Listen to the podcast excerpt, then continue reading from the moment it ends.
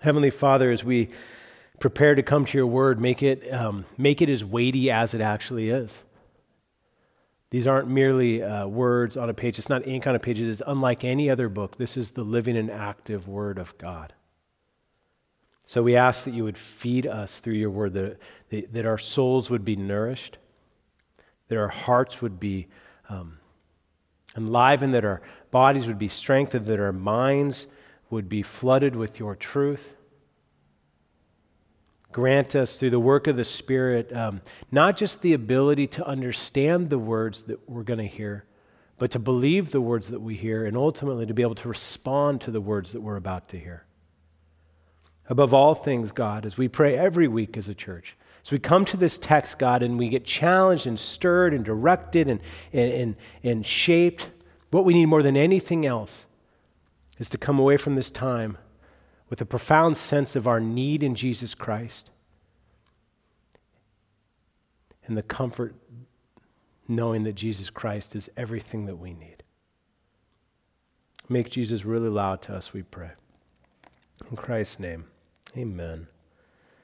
Well, last week, uh, if you're part of the service, you know that I built the sermon around three songs. This week, I'm going to build the sermon around three words, and I'm going to keep trying to come up with ideas of how to build the sermon. Next week, I'm thinking three dance moves, and what's great is I'm not preaching next week, and so I'm excited for you to see that from our guest preacher. They don't know that, but now the cat's out of the bag.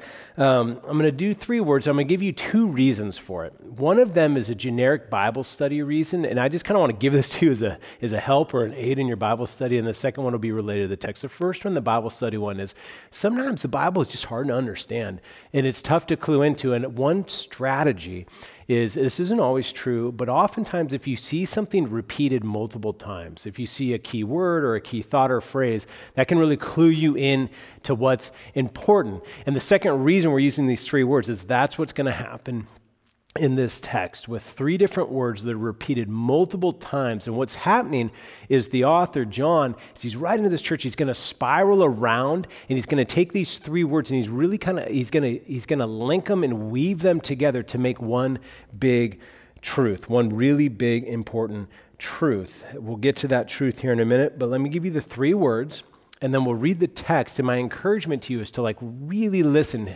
How many times do you hear each word? The three words are this appear, practice, and children. So appear, practice, and children. Wherever you're joining us from, if you're able, would you please stand for the reading of God's word? 1 John chapter 2 verse 28 through chapter 3 verse 10. See what kind of love the Father has given to us. Let me go back to verse 20, I apologize. And now, little children, abide in him so that when he appears, we may have confidence and not shrink from him in shame at his coming. If you know that he is righteous, you may be sure that everyone who practices righteousness has been born of him. See what kind of love the Father has given to us that we should be called children of God, and so we are. The reason why the world does not know us is it did not know him. Beloved, we are God's children now. And what we will be has not yet appeared, but we know that when he appears, we shall be like him because we shall see him as he is. And everyone who thus hopes in him purifies himself as he is pure. Everyone who makes a practice of sinning also practices lawlessness. Sin is lawlessness. You know that he appeared in order to take away sins, and in him there is no sin. No one who abides in him keeps on sinning. No one who keeps on sinning has either seen him or known him. Little children, let no one deceive you. Whoever practices righteousness is righteous as he is righteous. Whoever makes a practice of sinning is of the devil. For the devil has been sinning from the beginning. The reason the Son of God appeared was to destroy the works of the devil. No one born of God makes a practice of sinning. For God's seed abides in him, and he cannot keep on sinning because he has been born of God. By this, it is evident who are the children of God and who are the children of the devil. Whoever does not practice righteousness is not of God, nor is the one who does not love his brother. Feel free to, to grab a seat. First word, appear happens uh, five times in these verses and if you include uh, at least one other reference to christ appears in that his coming we could say there's six ways this is, is used in these verses and, and we can see it both in jesus will appear and jesus has appeared in verse 28 and now little children abide in him so that when he appears we may have confidence and not shrink from him in shame at his, his coming his Jesus' return sets the table for the context of this text that Jesus, when he comes back and we all stand before him, what will be our response? And I was thinking about this obviously a lot this week as I was studying this text. I really thought about it um, a few days ago as I was prepping this passage, I was at Camber, um, uh, probably second favorite coffee shop in Bellingham. Shout out to, to Makeworth, um, great part of our family, uh, church family here, launched that wonderful coffee shop. But I was at Camber, and um, there was uh, two young ladies, uh, likely Western students who were wearing Western gear, and and uh, just talking really, really loudly. And so I wasn't trying to eavesdrop; they're just really, really loud. Um, and saying some very, very personal and frankly some some pretty outlandish stuff. And I'm not chucking stones. I'm just it was it was kind of shocking to hear it in the open air that we were. And then they moved on to talking about Christians, and the things they said were um, were not very encouraging towards Christians, and some of their um, some of their statements, I think, right rightfully so, the, sometimes the hypocrisy of Christians and kind of the, the mean heartedness of Christians and some other things. And then one of the young ladies said, You know, but I have some friends who are Christians actually, and, and they're not really that bad. They actually seem to have like kind of a wholesome relationship with God. But the thing with these Christians, they're not like the other Christians who like to keep all the rules. I mean, these Christians, they, they do stuff like, and then they began to talk about what these, these Christians did. And I can't tell you the things that they said that these Christians did, but I will will tell you that the things they started to say, I was so uncomfortable with, I literally had to get up and just leave because it was so real, um, uh, but so out of bounds for the things that I want my heart to engage with. As I was studying this text, the verses here became very real to me. Verse 29 If you know that he is righteous, you may be sure that everyone who practices righteousness has been born of him. Or verse 4 Everyone who makes a practice of sinning also practices lawlessness. Sin is lawlessness. Or verse 6 No one who abides in him keeps on sinning. No one who keeps on sinning has either seen him or known him. Or this one, verse 7 Little children, let no one deceive you.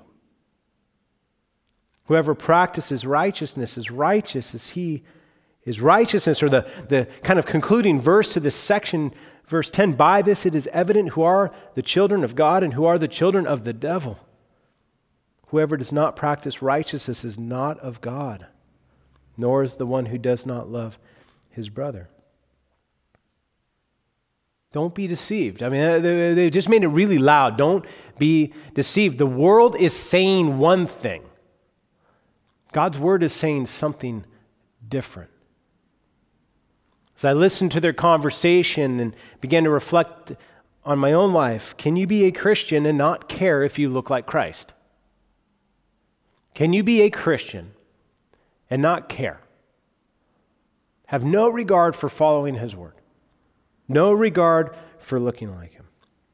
On one hand, I think it's a simple question. And today's text, I think clearly in very stark language says no, you cannot. But here's the rub the application gets really tricky, really tricky. How much like Christ? How much do I need to care about looking like Christ? What degree, how consistently do I look like Christ? How frequently? Can I ever have seasons of my life where I don't care and then I start to care and then I don't care and I start to care?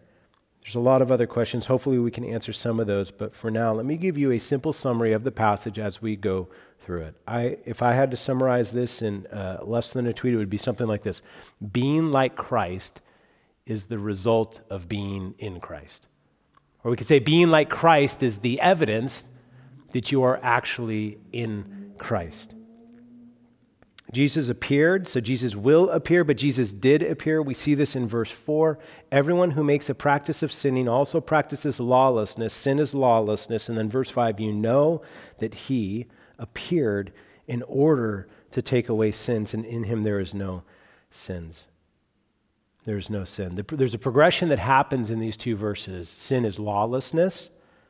Then he appeared to take away sin, and in him there is no sin. And what's happening between verses four and five is that what, what, the, what God is doing here is he's setting up the problem, and then he's pointing to the solution of that problem. The problem is this that sin is lawlessness, it is active rebellion against God and his authority.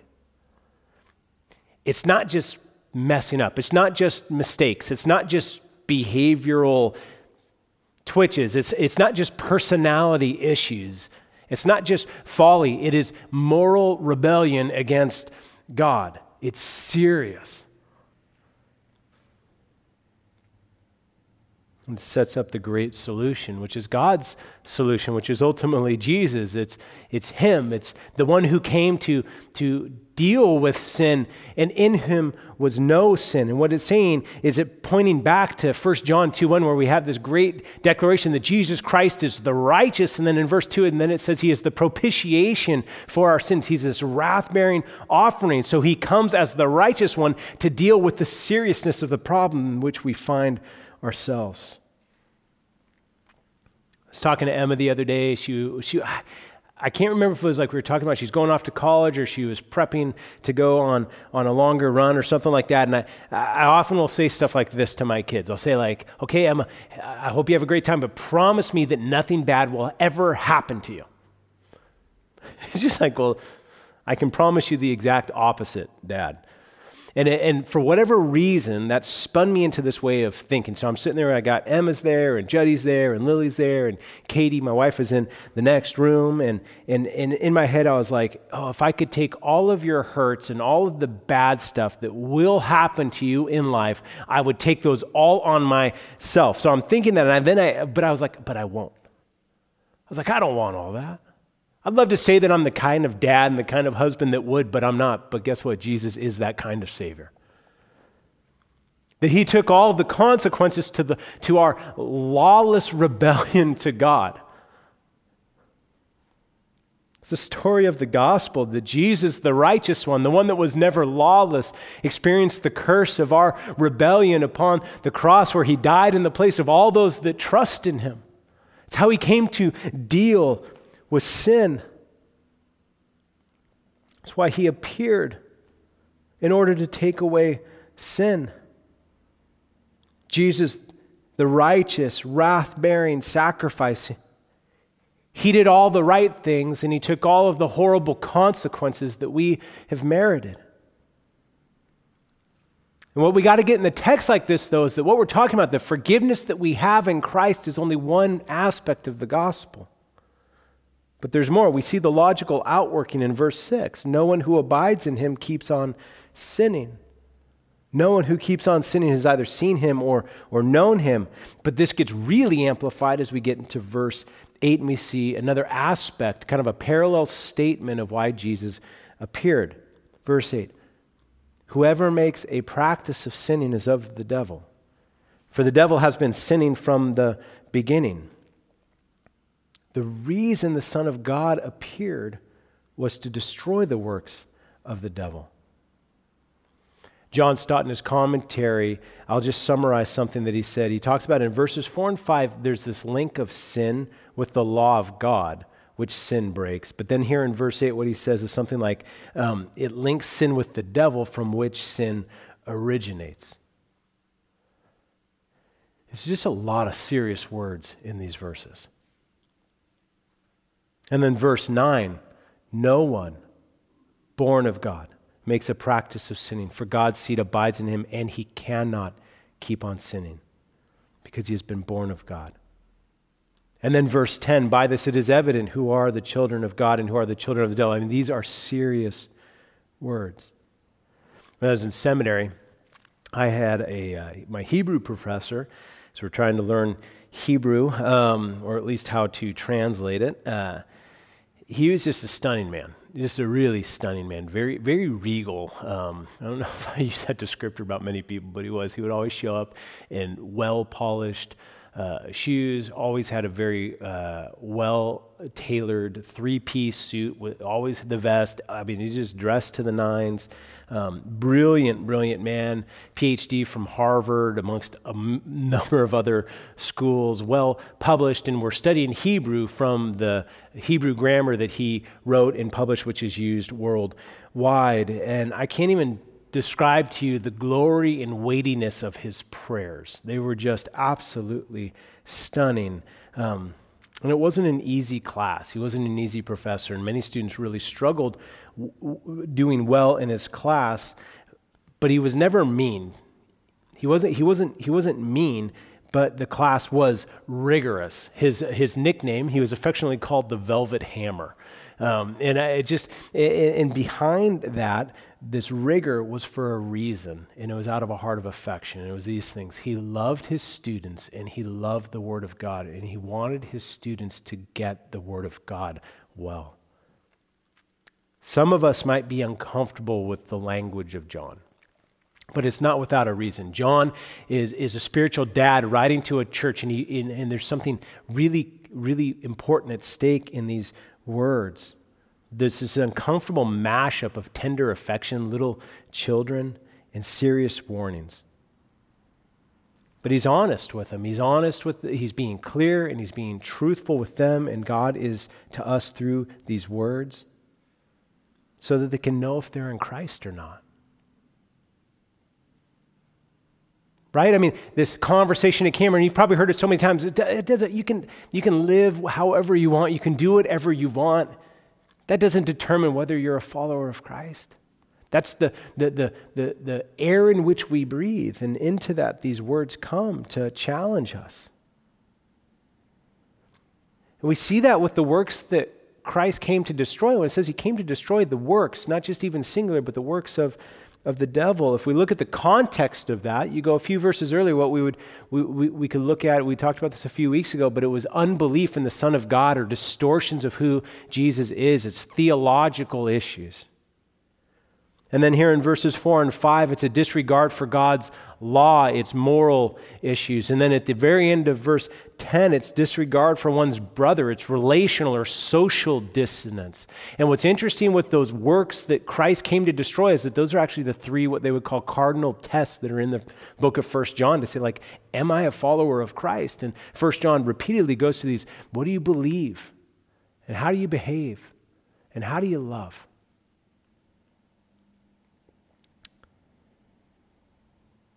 The devil's works simply are to get us to doubt God, to reject his law, and to disregard his people. John Stott summarizes this um, sentiment this way He says, If the first step to holiness is to recognize the sinfulness of sin, boy, that's an interesting phrase the sinfulness of sin, both in its essence as lawlessness and its diabolical origin the second step is to see its absolute incompatibility with Christ in his sinless person and saving work. The more clearly we grasp these facts, the more incongruous will sin appear, and the more determined we shall be to be rid of it. What I want to do is take that last phrase and transition to our next word practice. That word appears six times, at least by my counting. Six different times that word practice appears. And as we think of this phrase, the more determined we will, will be to be rid of it. Um, I love that word practice. I love that that's the word that's used in such a serious text. Practice, not perfect. Practice. That's immensely encouraging to me. Even as I'm preaching right now and I'm thinking of all the ways in which I sin, as I'm speaking these words, that all the ways in which I sin. That the invitation to test out in one way of, am I a follower of Christ, is do I practice? What do I practice? And the principle behind this is that practice makes better. This is the word in verse 29. If you know that he is righteous, you may be sure that everyone who practices righteousness has been born of him. Or verse 7, little children, let no one deceive you. Whoever practices righteousness is righteous as he is righteous. So, all of my, uh, I, my study, the fact that you support me to be able to study the text, I know you want like really good insights into the Bible. So, let me give you the technical definition of what it means to practice. It means to practice, okay? practice means to practice, it doesn't mean to be perfect. The reason I say this, one of the things that can really derail Christians as they practice righteousness is that they still stumble with unrighteousness.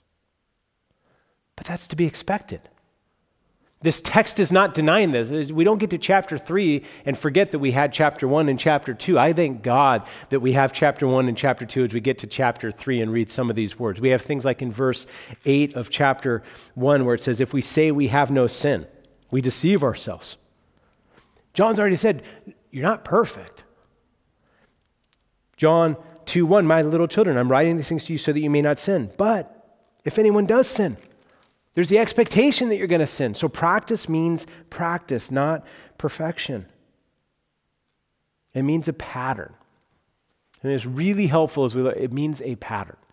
It means an overarching lifestyle. It means an overarching orientation of our hearts. It's a lifestyle that reveals something. It means uh, practices righteousness is righteous. Like if you look at verse 7, this is really interesting. Little children, let no one deceive you. Whoever practices righteousness is righteous. It does not say whoever is righteous is righteous. It doesn't say whoever perfectly performs righteously is righteous. It says whoever practices it. Only Jesus gets the last half of verse 5. And I know I'm bouncing around. I almost never do this, but I'm trying to follow these words as we go through. The last half of verse 5 says this And in him there is no sin. He's the only righteous one. We're just learning. We talked about this in a previous sermon, but it's the difference as you think of this practice, it's the difference between looking at your life as a snapshot or as a feature length documentary. All of us, if we insert into different moments, in many moments, more moments than we want, but we look at different moments, we can see acts that look like that person must not love Christ. There's nothing that would tell me in that moment. But if you look at the whole tenor of your life, what's the overarching narrative? I'm trying to love God. I'm trying to follow God. I want to, or when I don't want to, I want to at least want to, or I, I don't feel contrition over my sin, but I want to feel conviction. I want to want to. I, I want to want to want to. I mean, it's like, is there something there that says, like, there's some evidence that says, no, I don't want to just disregard him. I don't want to just disregard his word. Say it again being like Christ is the result of being in Christ. And, and really, sad, I, in my notes, I kind of put sadly, but then I actually put this is actually helpful. The inverse is actually true as well. So, verse 9 says, No one born of God makes a practice of sinning. Saying, like, if you don't care, if you don't care at all, that sh- should be a sign that something might be off something is off in your relationship and your claim of being a follower of Christ. I want to invite you, I'm going to mix it up just a little bit. So we practice. Here's what I want to invite you to trust the process.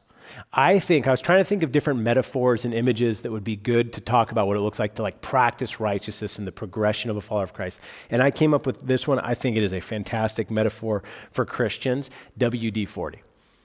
I think WD 40 is one of the greatest like illustrations of what it means to be a Christian. And it's not because of what it does, although it's functional in lots of ways, it's because of where the name comes from. You know, WD 40, and some of you might know where this comes from. The W and the D, they stand for water displacement. And then the 40, some of you may know this, some of you may not know this, but there's a reason it's WD 40 and not WD 32 or WD 18. It has nothing to do with the chemical compounds that are actually in this stuff to make it work. It's just the 40th time that the inventor finally got it right. That's all it means. He just kept trying. He just kept trying. He, he, he, failed forward. He said, I, I, I, didn't fail. I think Thomas Edison's credited with this. I don't know if it actually happened, but you know, he tried to invent the, it took a thousand tries to invent the light bulb. And he says, I didn't fail a thousand times. I just figured out 999 ways that it doesn't work. You just trust the process. Sometimes the biggest barrier to our growth is we just give up. In texts like this, they us don't give up. It says keep practicing. Practicing will make better. I love um, a book called Spiritual Disciplines of the Christian Life by Donald Whitney. Really, really good book. And in it, he begins with this story. He says, uh, you know, imagine a bedroom scene. You have a, a young eight year old boy who's in there practicing the violin, and his window is open, and he looks out, and his friends are out playing in, in, in the street. They're playing games, they're laughing on a nice sunny day, and he's stuck inside doing scales, trying to learn how to play the violin. He says, you know, and he says, and like imagine this kid, he just wants to give up. He says, it's not worth it. It's too difficult. It's not coming fast enough. And, and, and Whitney says, like, imagine if this child gets transported. So he gets transported into this incredible 5,000 seat, seat auditorium, this incredible symphonic hall that's just adorned and beautiful and gorgeous. And he's in there, and the room is just packed with people in like hushed awe, edge of their seats, jaw dropped silence. And on the stage, there's a solitary figure standing there with a light on them, playing the most complex, intricate, moving music that you can possibly imagine. And he looks at the face, he realizes it's him. And the way Whitney uses that, he says, that's what we're doing when we're practicing righteousness, is we're getting a picture of where it leads us and it encourages us and not to give up. So I just invite you, I just want to invite you, trust the process. And I'm going to tell you this more than that, trust the Savior.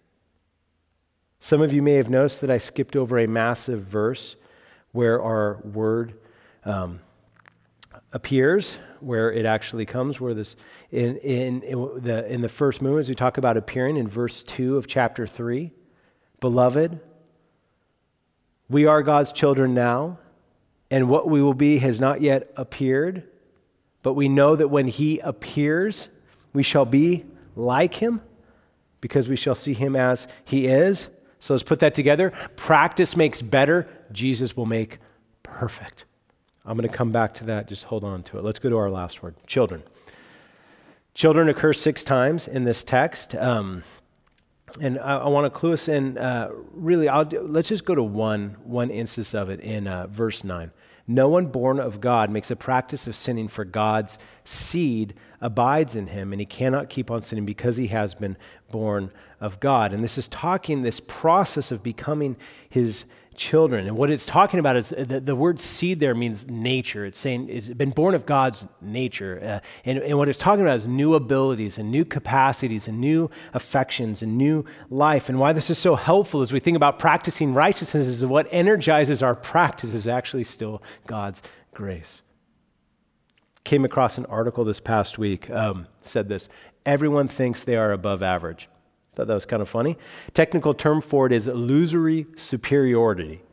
And in it, it referenced a study from 1977 um, that, uh, that my, I remember my dad doing this joke. It's been a joke in our family for like 40 years. So, a study from 1977 that said this 94% of professors rated themselves as above average compared to their peers. Now, I was an art major, not a math major, but I don't think that's how percentages work. I don't think that's how averages work. 94% of professors rated themselves as above average when compared to their peers. Here's why I bring this up. When I think of most Christians, I don't think above average is the ditch that they fall into. I think often what we think is we're just incapable and unable. Often we think we're just so messed up that we can't really ever do the right thing. Like we all have Romans 7:19 as our life verse. Let me give it to you. Romans 7:19, "For I do not do the good I want, but the evil I do not want is what I keep on doing." Look at a text like this, and I was wondering how you hear this verse. No one born of God makes a practice of sinning, for God's seed abides in him, and he cannot sin because he has been born of God. And how do you hear that when you look at your own struggles and your frustrations and your, your, your, your, conflict and your interpersonal issues and your thought world? And you, like, there just feels like there's dissonance. But what texts like this make clear, and I just think this is so encouraging, you can change. That's what it's saying. In fact, it's guaranteed. Becoming like Christ is a result of being in Christ. You can change. Um, it's not just an encouraging, phrase, it's actually the title of one of my favorite books, and I love the subtitle. It's this God's transforming power for our sinful behavior and negative emotions. Let me unpack a little bit more what it means to be born again into God's nature that allows us to practice righteousness. Ezekiel 36, 26 through 27 says this If you're struggling to believe that you can change, in Christ, hear these words, and I will give you a new heart, and a new spirit I will put within you.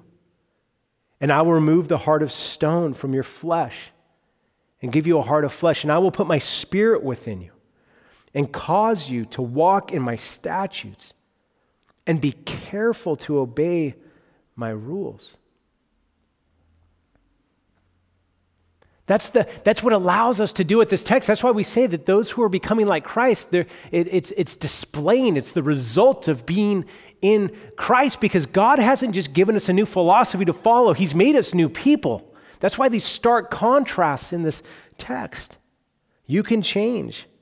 You can change. You know, and perhaps it's easier to believe that when you think about other people, not yourself. Look at other people that have changed, other people that have followed Christ and changed. Uh, uh, I'm always writing down book ideas that I'm never, ever going to write. One of them came out of of COVID when I was overwhelmed with way too many things that I should not be worried about. And so I came up with this working title I Am Not the Christ, and other passages I wish I believed because I was living as if I have to solve and save and do all those things. And so what that went to was a series of kind of reflections of just feeling really overwhelmed and took me to different texts and passages. And one of the things that I that, that came, so it's got like eight or nine chapters in this little outline, and one of them was this: I can finish well. That was immensely encouraging to me. And let me point to somebody who finished well. The Apostle Paul, who wrote half of the New Testament from 2 Timothy 4, 6 through 7. Uh, these are some of this. These are, this is a passage I wish I believed. I have fought the good fight. I have kept the faith. I have finished the race. Boy, that's been immensely encouraging when I look around at so many people that have the job I have, and it seems like so few of them actually finish well. Paul p- finished well. Perhaps I can too. Perhaps you can. Perhaps we can change. You can change. You have changed. You have changed. You have. If you're in Christ, you have changed. Kanye West, in his album Jesus is King and his song Follow God, says this He says, Screaming at my dad, and he told me it ain't Christ like. But nobody never tell you when you're being like Christ. That line has really st- stuck with me since, since I first heard it. No one, no one tells you when you're being like Christ. I think it's one of the reasons that we don't think we can actually change. We just think we're, we're stuck as we don't see it. Now, I think about this a lot as a parent um, uh, with four kiddos. I just imagine, you know, like what it would be like living with somebody who constantly pointed out all the times that you blew it. They, they, they caught every single time that you messed up, and then they told you about it. I just think, man, my kids got it rough. If I had a friend that nitpicked me the way that I do with my kids, they would not be my friend for very long. And as I've thought about that, I've been, I've, I really try to remember what that would, I try to engage with what that would feel like. And so what I try to do is catch my kids doing the right thing and actually tell them. You know, think about this with churches. Maybe think about this with this sermon, maybe. But, but, but think about with churches. I mean, preachers are the worst with this. We're really heavy on where we stink, but we very rarely celebrate where we're actually like Christ. And so it, it makes sense that we doubt that we even could be. It's, it's kind of like, let me give you all the ways you fail to live up to Jesus. But far too rarely we say, like, this is how I see you living like Jesus. But this text is saying that we can. Let me give you a little challenge. Make it really practical. This challenge will change the world. This will change the world. Point out where someone's like Christ this week. Like, go looking. Go look today. Go say, I see this change in you. Oh my goodness, I, I see the way you talk there. I, I saw you forgive there. Or I saw you be generous, or I saw you serve there. Do that. Let's do this challenge. Look for one a day. Look for one a day. If you can't see it in yourself, see it in somebody else and point it out. You will change the world. You can change, you have changed, you will change. You will. We already covered this in 1 John 3 2, but don't ever forget it. What we will be, we're not yet, but when Christ appears, we shall be like him. Let that future promise flood right now, especially if you're struggling to change, especially if you feel weighed down by habits and patterns and rebellion. You will change. I'm just going to reinforce that with more Bible. I want to bring, bring, the, bring these verses into your worst days. Bring these verses to bear upon your hearts and on one another's hearts as we walk as a church like, to try to be more like Christ. Philippians 1 6.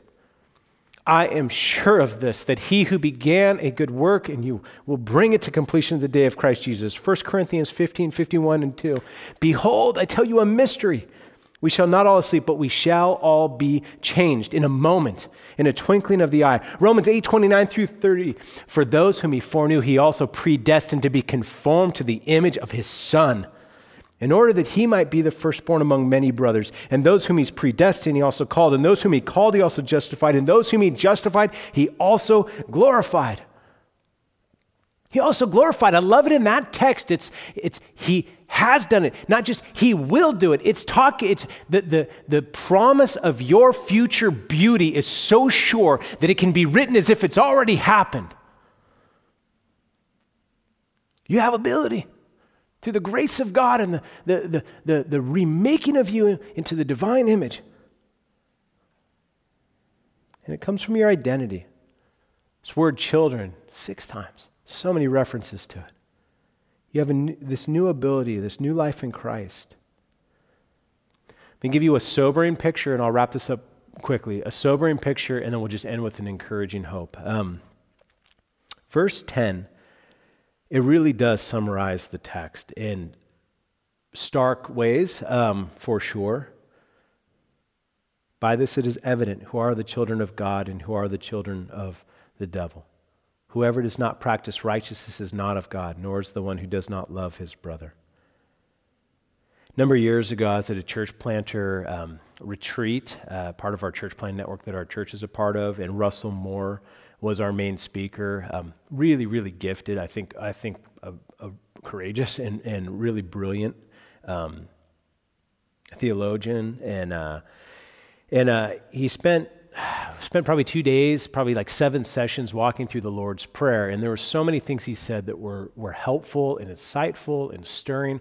But there was something that he said when he talked about the, the phrase, um, uh, lead us not to temptation, but deliver us from the evil one, that is always, it just really struck me then, and it still strikes me um, now. And what he did is he talked about that phrase as he took us to Christ and he took us specifically to Christ's temptations in the wilderness, where, where the devil comes to, to tempt him. And he offers him the kingdoms of the earth, and he offers him uh, provision. He offers him all sorts of promises. And he's tempting Christ. And if you know the story, you know that Christ resisted the temptation because in him is no sin. And thanks be to God that when he's tempted, he never failed, that he might be our righteousness. But that wasn't the full point that Russell Moore was making. He said, you, if you really know what's going on here with the, the evil one in Christ, is that he wasn't just tempting Christ, he was trying to adopt him. And it, it just struck me. And I don't know if Russell Moore had 1 John 3 in mind, but that's what I keep thinking is that, that what's going on here is not just a temptation to sin, but, but, but a luring into a different allegiance and family. The reason I bring that up is that when I remember that, it gives me that much more fuel to fight. Because I know who I want to be my father. And it's not that one. It's the one that I'm given in Christ. So let's remember that as we finish. I'll bring down I'll bring together the big ideas of this text with a verse from Ephesians 5:1. Here's the first half of the verse. Therefore, be imitators of God. And if we stop there, we're going to miss something really sweet about how we get to do that and the banner of grace in which we do that. Here's the full verse.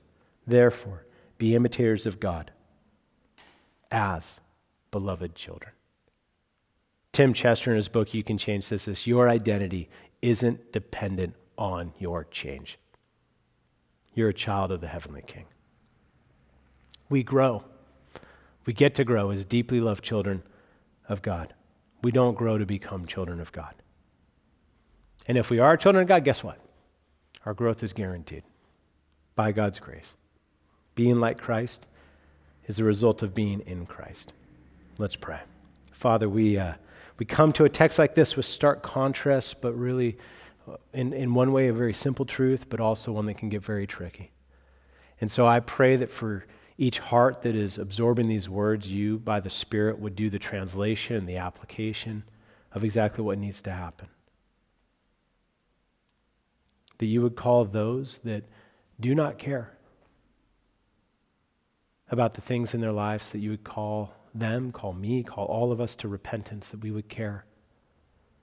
For those with tender consciences, God, that, that, that are conflating and mistaking what it means to practice versus to be perfect, I pray that you would help to divide those. That Christ alone is the only one without sin.